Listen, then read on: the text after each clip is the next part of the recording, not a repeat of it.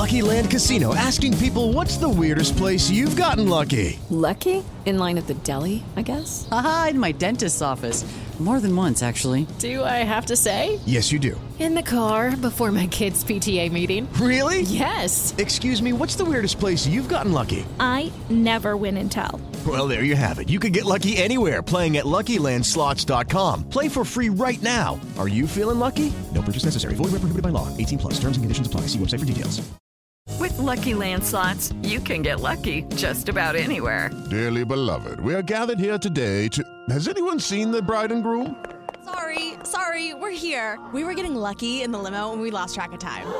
No, Lucky Land Casino, with cash prizes that add up quicker than a guest registry. In that case, I pronounce you lucky. Play for free at LuckyLandSlots.com. Daily bonuses are waiting. No purchase necessary. Void where prohibited by law. 18 plus. Terms and conditions apply. See website for details. It's time for today's Lucky Land horoscope with Victoria Cash. Life's gotten mundane, so shake up the daily routine and be adventurous with a trip to Lucky Land. You know what they say. Your chance to win starts with a spin. So go to LuckyLandSlots.com to play over 100 social casino-style games for free for your chance to redeem some serious prizes. Get lucky today at LuckyLandSlots.com. Available to players in the U.S., excluding Washington and Michigan. No purchase necessary. VGW Group. Void where prohibited by law. 18 plus. Terms and conditions apply. Hello, it is Ryan, and we could all use an extra bright spot in our day, couldn't we? Just to make up for things like sitting in traffic, doing the dishes, counting your steps, you know, all the mundane stuff. That is why I'm such a big fan of Chumba Casino. Chumba Casino has all your favorite social casino style games that you can play for free anytime, anywhere with daily bonuses. That should brighten your day a little. Actually, a lot. So sign up now at chumbacasino.com. That's chumbacasino.com. No purchase necessary. VGW Group. Void were prohibited by law. See terms and conditions. 18 plus.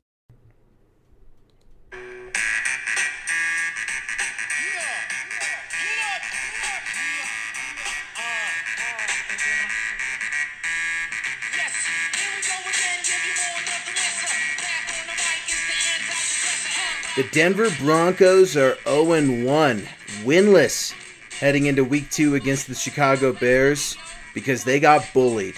They got smacked in the mouth. They got clobbered against the Oakland Raiders on Monday Night Football. Jon Gruden and the embarrassment that we thought was the Oakland Raiders just completely outplayed the Broncos. They had the most energy on the field that night, and the whole thing was just an absolute embarrassment. What's going on, Broncos country? This is Luke Patterson, host of Broncos on the Rocks, presented to you by Mile High Report. And as I look at this game from Oakland Raiders and trying to figure out how to get things fixed against the Chicago Bears, it really comes down to two things for me. And I guess it's a question really is it a lack of talent or a lack of execution that seems to be hovering over the Denver Broncos and this this cloud of doubt seems to be hovering over Broncos country as it looks like we saw the exact same thing we've seen the last 2 years. And what I'm talking about is it seemed like there was a lack of emotion out there. Is the first big draw I get from the Denver Broncos. I did not see a lot of passion. I did not see a lot of intensity, and I didn't see a lot of leadership. So is it any wonder that Vic Fangio did not appoint team captains? Is there any wonder why there isn't a C on any one of the Broncos' chest right now, especially after that Raiders game? Leadership seems to be a major, major thing lock, lacking in that locker room for the Broncos right now, and it's a huge concern. But other than that leadership, biggest thing we got to look out right now is the injuries the Broncos are facing. You look at right tackle Ja'Wuan James, who went down with that knee injury, and the Broncos came out yesterday, and it's being speculated somewhere between six and seven weeks he's going to be out. Ian Rapoport first broke the news yesterday afternoon, and that is a major loss for this very problematic offensive line. Now, Connor McGovern, he did okay at times. He didn't muff a snap. I was pretty happy about that. I was on record last week saying I, I had major concerns about him muffing a, a shotgun snap to Joe Flacco. That didn't happen. Uh, you look at right guard Ronald Leary, who has just been a whole gigantic mess for me. For me, this this man is always injured. He has never played a full 16 game season. He seems to never really be practicing. He missed most of training camp slash offensive installation for Rich Scangarello's new playbook. And it just seems to me for Ron Leary that the league seems to be passing him by, and the Broncos need to do that too. Having Ron Leary out there is doing nothing for your offensive line right now. You move over, you look at that right tackle. Who comes in for Ja'Wuan James? Elijah Wilkinson. Now, the Broncos are very high on Elijah Wilkinson, specifically offensive coordinator Rich Scangarello, who gave him a lot of praise out there at training camp. When I was out there at training camp, I'm sitting there with the media, we're watching offensive line drills, what we can see of it at least, because they do most of these offensive line drills. It's infuriating and it's maddening that Mike Munchak and Chris Kuper have their, their guys off to the corner and we can't really see it. But the one time or one one to two times we can get just a sneak peek of what we think the offensive line's doing, Elijah Wilkinson seems to be that high spot. And so he steps in at right tackle. You expect, okay, cool. Elijah Wilkinson finally has his chance. And what does he do? He lays an egg. He absolutely lays an egg. He was completely unprepared to play right tackle. Why was that? He took the majority of training camp reps at right guard. For who? Ronald Leary. To expect Elijah Wilkinson, who's a natural tackle, to come in and play starting right tackle after playing a whole summer of offensive guard is a very unrealistic expectation of the Broncos.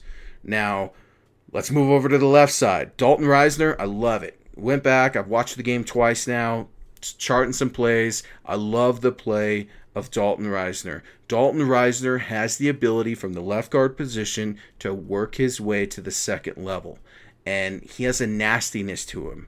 He doesn't have a, he didn't have any penalties the other night. Um, he seems to be mentally checked into the game, and I really like what I'm seeing out of Risner. His pass sets are even looking decent at times. There were times that I think his pad level could have gone down just a little bit lower, but some of those things are going to come as the young rookie progresses and learns the leverage game and the leverage aspect of the NFL. But I liked what I saw from Dalton Risner. So then, of course, I got to kick over to the, the left tackle, right? Garrett Bolles. It seems like we're always talking about Garrett Bolles. And for me, I'm, I'm hearing a lot of reactions in Broncos country. Garrett Bolles didn't have a bad game. Garrett Bolles played pretty well. You know, his when Garrett Bolles' name isn't getting called, that tends to be a good thing. Hogwash. That's wrong. I'm here to tell you right now. Garrett Bolles, he played a bad game. He, he played a decent game. I'll take that back. I'll say a decent game. Why? Go back and look at the film. I, I encourage anybody to go get it. Look at the coach's film on Game Pass, DVR it. it. It's not rocket science. Go back and look. And you will see number 98 of the silver and black putting Garrett Bolles, your starting left tackle, on his back before getting the Joe Flacco sack.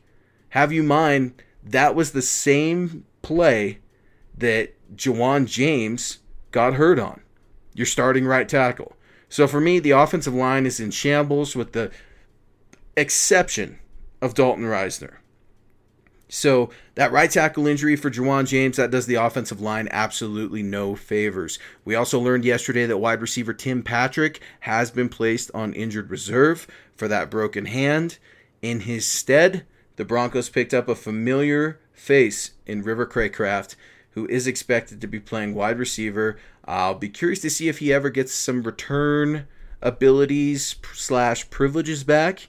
Uh, I know he was working really hard in the preseason and the offseason, and it seems like the Broncos are still trying to figure things out, at least on special teams. So look to River Cracraft as a possible player to maybe um, have an opportunity to get some increased reps as this game goes forward. You look at cornerback Bryce Callahan, he's still battling this foot injury. It seems to be really frustrating with him. At least I'm very frustrated with him. He was a huge signing free agent signing that, of course, Vic Fangio and Ed Donatell are bringing over from the Chicago Bears. The problem with Bryce Callahan is he's never played a full 16 game NFL season. The guy always ends up hurt. Now, he did have surgery in December, but that foot injury, it's still bothering him here in September. I'm a little confused. Didn't Emmanuel Sanders have Achilles surgery and ankle surgery? And I'm pretty sure I saw Emmanuel Sanders out there killing it. So I'm not quite sure why Bryce Callahan can't seem to get in this game. You look at linebacker Todd Davis, that lower leg injury still seems to be plaguing him. I know that he did talk to the media a little bit today, and um, you really feel for a guy like Todd Davis who can't seem to really get past training camp. Uh, you know, he said today that it's been a grind and he's been working, trying to get back to the team and trying to feel good, but he's had some issues with his recovery. And now he's finally coming back to a point where he's feeling confident. Uh, his goal is to play on Sunday, but ultimately, he's doubtful. And I'm not expecting Todd Davis to play. Until I see him out there, um, we're just going to have to wait and see with him. So those are what we're looking at injury wise, especially for yesterday's news. Um, some some huge news, of course, with River Cracraft coming onto the team. Again, Tim Patrick, wide receiver, has been placed on IR. Ja'Wuan James, starting right tackle, out, speculated six to seven weeks. And Todd Davis and Bryce Callahan, we're waiting to see. Hard to say. So let's look at this Broncos offense a little bit. Because I don't know about you, but it felt like the exact same offense slash product we've seen the past three years, just a little sillier. And what do I mean by that? Rich Scangarello. You got to stop getting cute. I thought Rich Scangarello was brought here to implement a Mike Shanahan slash Bill Walsh offense, and I hardly saw that on Monday night. Uh, it seems like Vic Fangio really needs to keep this offensive coordinator on a short leash. What do I mean by silly? His play calling is silly? Well, when your very first play of the game is a tight end sweep to your first round draft pick, tight end Noah Fant, and he gets pummeled for a loss, I'm scratching my head. Why is that even on the, the scripted playbook? Why is that even on the first 15 of plays, let alone the number one play against this your starting opponent the 2019 season, the Oakland Raiders? I, I don't understand it. And then I've, I've got tons of issues with his play calling, but somebody tell me what that whole swinging gate play was. You know, the formation where almost all the offensive linemen, with the exception of two or three, move over to the left, pretend to be wide receivers, and, well, the play doesn't do anything at all. That was silly. It was embarrassing, and it did not look like NFL football. I was extremely disappointed to see that from the young offensive coordinator in Rich Scangarello. And now Vic Fangio was asked today, you know, about that play calling. He was asked about the offensive play calling. He was asked about Rich Scangarello's um, responsibilities and his freedoms, and he said, "quote He's got the wherewithals to call plays."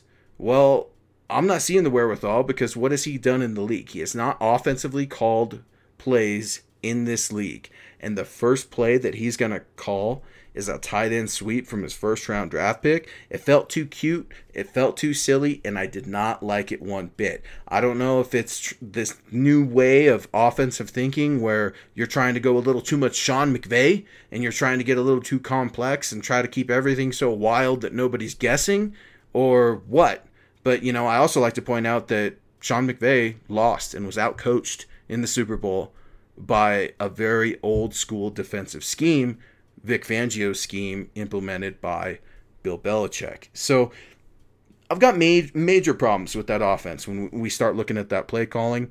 Um, was really disappointed to see that Emmanuel Sanders was not utilized really up until that two minute warning in the first half. Now, Emmanuel did finish out the game with five receptions for 86 yards and a touchdown, but um, to me, Emmanuel needs to be in your game plan. He needs to be your guy. He is your number two receiver right now. Why is he your number two receiver? Because Courtland Sutton certainly emerged. He may have had a, a, tough training camp. He may have been criticized for, um, you know, maybe not working as hard as he can when he's talking the talk. Can he walk the walk? Well, Courtland Sutton went out there on Monday night, and you could tell that that guy, he gave a damn. And he was trying his, his, his damnedest to win that football game. Now, Courtland Sutton, this was his first 100 yard game in the NFL. He racked down seven receptions for 120 yards, and Vic Fangio, when asked about him today, or yesterday, excuse me, was quoted as saying, He's an ascending NFL player. And that's a huge compliment coming from Vic Fangio, who's seen a lot of wide receivers and has the game plan for a lot of wide receivers. I felt like Courtland Sutton, once he demanded the attention of the Raiders, that would have been a perfect opportunity to start working in Emmanuel Sanders, start working in Noah Fant a little bit more. But the running game, What running game? The running game was abysmal. It seemed to me like they have Philip Lindsay doing everything I didn't want him to do, running between the tackles. I mean, Philip Lindsay broke his wrist last year in Oakland in the middle of a skirmish. So what do what do the Broncos do? They throw him between the tackles as a rusher. I don't get it. When it's third and two, you have those short yardage situations. Why are you not going towards your banger in Royce Freeman? Royce Freeman is ready to go. Royce Freeman looked impressive on his 10 carries for 56 yards, and Philip Lindsay was right there with him with 11 carries for 43 yards. But Freeman was able to yank out that 26 yard run, averaging out 5.6 yards in this game. I'd have liked to see Royce Freeman utilized in the rushing attack more. Because bottom line, Royce Freeman should have more rushes than Philip Lindsay. Now, be careful when you listen to that line because I said he should have more rushes than Philip Lindsay. Step into the world of power, loyalty, and luck. I'm going to make him an offer he can't refuse. With family, cannolis, and spins mean everything. Now, you want to get mixed up in the family business. Introducing The Godfather at ChumbaCasino.com. Test your luck in the shadowy world of The Godfather slot. Someday. I will call upon you to do a service for me. Play the Godfather now at ChumbaCasino.com. Welcome to the family. No purchase necessary. VGW Group. Void where prohibited by law. 18 plus. Terms and conditions apply. It is Ryan here, and I have a question for you. What do you do when you win? Like, are you a fist pumper? A woohooer, a hand clapper, a high fiver. I kind of like the high five, but if you want to hone in on those winning moves, check out Chumba Casino. At ChumbaCasino.com, choose from hundreds of social casino style games for your chance to redeem serious cash prizes. There are new game releases weekly, plus free daily bonuses. So don't wait. Start having the most fun ever at ChumbaCasino.com. No purchase necessary. VGW Group. Void were prohibited by law. See terms and conditions. 18 plus. Philip Lindsay should touch the ball more often than Royce Freeman. Because Philip Lindsay, just like I said last week, should be implemented in your passing game much more. He is a dynamic playmaker. He's able to make people miss in open field. He's able to beat people off of the ball, and he's a potential mismatch nightmare for any defender that's going one on one with him, especially in the middle of the open field. So I'd like to see those those backs used different. I think Royce Freeman's your banger. He should be your feature running back. And I would like to see Philip Lindsay used almost more like Tyreek Hill, if I'm going to be honest. Similar body type, uh, similar playmaking ability. I-, I would love to see him take that position in a Rich Scangarello offense, but Rich Scangarello's got to implement it. That's the first thing. We start talking about offense. DaeSean Hamilton, where where have you been? Is DaeSean Hamilton on a milk carton? The guy is missing in action. Dropped a touchdown pass in the middle of the end zone. Completely unacceptable. Those are gimmies that you can't have back. And I like DaeSean Hamilton. I was pumped when they drafted him. I think he's got a good head on his shoulders, but the guy's been missing in action in training camp. He's had one of the most disappointing training camps of all the Denver Broncos. You know, because of his lack of performance, you saw other players emerge, like a Juwann Winfree or a Tim Patrick. And, you know, even Courtland Sutton, Noah Fant, they're outshining DaeSean Hamilton. And it's like, I thought he was right there in the running, but for whatever reason, I don't know if he was overthinking the game. He seemed to take a little bit of a step back. Now, I think DaeSean Hamilton has the mental toughness to put this game behind him, hopefully, and try to get through it. I think he has the potential to be a better player than what we saw against the Oakland Raiders. But if you're dropping any more touchdown passes or dropping passes, period, you can be sure that Joe Flacco and this offensive coordinating passing system of Rich Scangarello, whatever you want to call it, it's not gonna it's it's not gonna bode well for him. Okay, let's just put it that way. So the Broncos need to they need to change things up. What does that mean? Well, you're looking at the Chicago Bears right now, and against the Bears, it's real quick. Joe Flacco has to get rid of the ball as soon as possible. It's a quick, easy um, aspect of a game plan that can fully be implemented because he's not going to be able to sit back there and hold on to the ball with Khalil Mack coming off of the right side or the left side. Good luck, Garrett Bolles. You're about to be posterized by Khalil Mack. I hope it doesn't happen, but pretty sure it's going to happen. Uh, you know, you just cannot pick on the inside linebackers of the Chicago Bears. Joe Flacco has to use the passing game, of course, complemented with the running game, and they have to have a healthy mixture of both. I'm still a fan of running the ball more than passing it, especially when you have this group. There is no better way to make your offensive line feel better when they are in a rut than to run the ball. We talked last week about how it camouflages some of those pass blocking weaknesses. The zone running scheme. I've always been a fan of the the cutback, especially cutback reads that Philip Lindsay has the ability to do. That even Royce Freeman has the ability to do. So if you're Joe Flacco, you get rid of the ball, short passes, stay away from that middle of the field, um, and run the ball. Keep it simple, Rich Scangarello. Keep it simple. I don't need you trying to be Sean McVay. I need you to be Rich Scangarello. I need you to use those Kyle Shanahan, Mike Shanahan, Gary Kubiak style offenses that Broncos country is so hungry to see again. We need that. And that's what I'm looking at for the Chicago Bears, at least in terms of offense. Look to Joe Flacco. He needs to have an efficient game. He seemed to play well against the Raiders. Um, a boring performance, if I'm going to be honest, from Joe Flacco. You know, he was 21 for or 21 attempts, or excuse me, 31 attempts, 21 completions. He threw for 268 yards and a touchdown. Uh, the guy was sacked three times.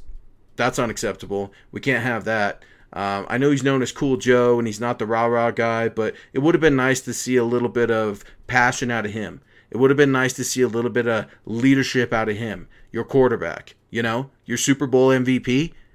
One would think that he would have a voice, let alone a displeasure, after the embarrassment that the Broncos put on on Monday night against the Raiders. So I'd look for Joe Flacco to be a little bit more of a leader, those quick releases, get the run game going. If you're the defense, what happened? What happened against Oakland? I just don't get it. Oakland absolutely dominated what we thought would be a defensive uh, slaughter. Is that is that too strong of a word? I mean, Antonio Brown's not playing, so the Raiders aren't going to be able to do anything, right? Derek Carr's overrated, right?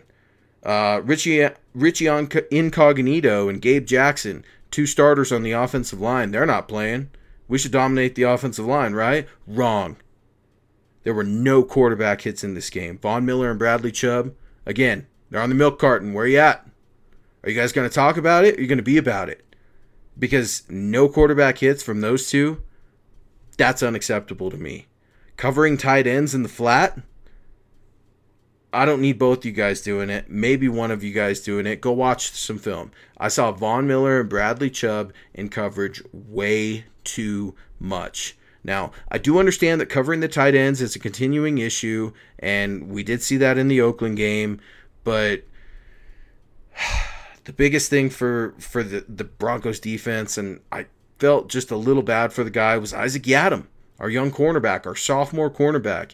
He was continually picked on against the Raiders. Now, go back and watch the film. And you can watch some film last year of Yiadom. One thing, and it's out there, and teams know it Yiadom loves to bite on the play actions. He gets caught trying to make plays, and then he gets burned. And I think he is an intelligent player. I think he's an athletic player. And I think he has a lot of potential. But he has a lot to learn. He needs to settle down. He needs to settle down into this system. He needs to expect for teams to start coming after him.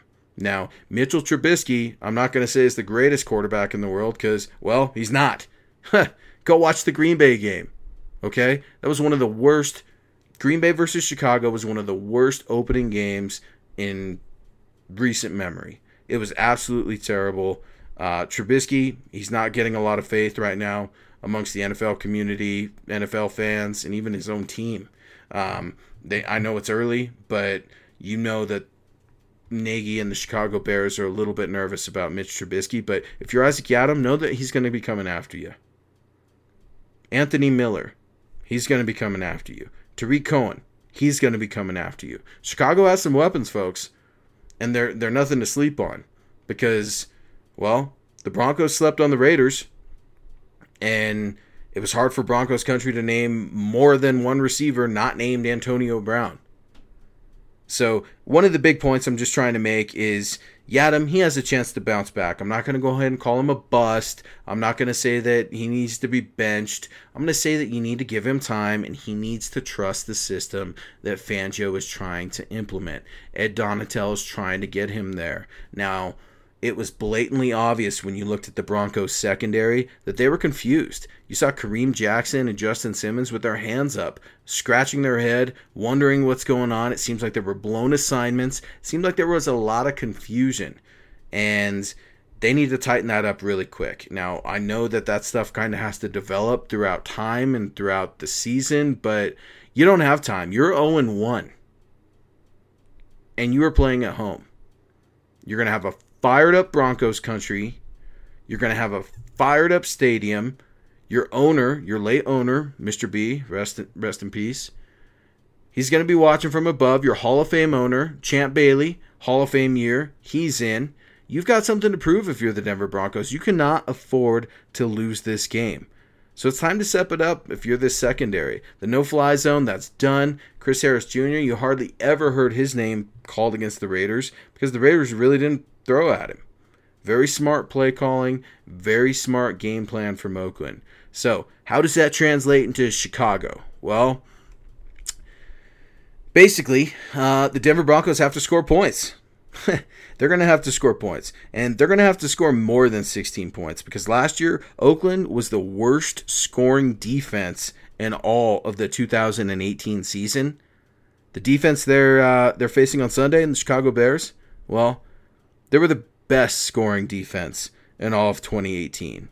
And I mean, when you have 27 interceptions and nine forced fumbles in 2018, that's something to respect with that Chicago Bears defense. We talked about it a little bit. Stay away from those inside linebackers, right? With Roquan, Roquan Smith and and Khalil Mack and Danny Trevathan. I mean, they're a nasty linebacking core, but if you're on the defense, your linebacking core needs to step up. I need somebody other than Josey Jewell to be out there. Josey Jewell threw down 14 tackles in the Oakland Raider game. He's flying all over the field. He's given an effort, but he is what he is. He's not the fastest linebacker. He never will be. But Corey Nelson, I know you just got here to Denver. I welcome back, bro. I need you to get in the game. I need that one tackle to increase mm, to about six or seven. I, I need this inside linebacking crew to get there. Uh, you know, I need to see something. I need to see this whole defense. I need the defensive line to get up. Derek Wolfe, I love the guy. Absolutely love Derek Wolfe. I've had a chance to interview him. I've had a chance to chat with him. He's one of the hardest workers I've ever seen, one of the most humbled individuals I've ever seen, and the guy's a savage. But you know what? He was not a savage on Monday night.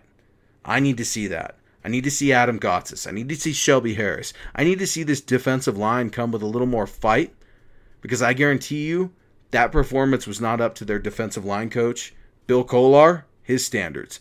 And you could be certain that Bill Kollar was screaming and hollering all week this week as they prepare to take on the Chicago Bears. So, the linebacking liability for the Broncos, you have to try to limit it. You have to try to limit it. You need to play smart. You need to play fundamental football. Vic Fangio and Ed, Ton- Ed Donatell need to put these linebackers and defensive backs in positions that they can have success. They need to calm down and trust the system. Play with enthusiasm. That is the biggest thing.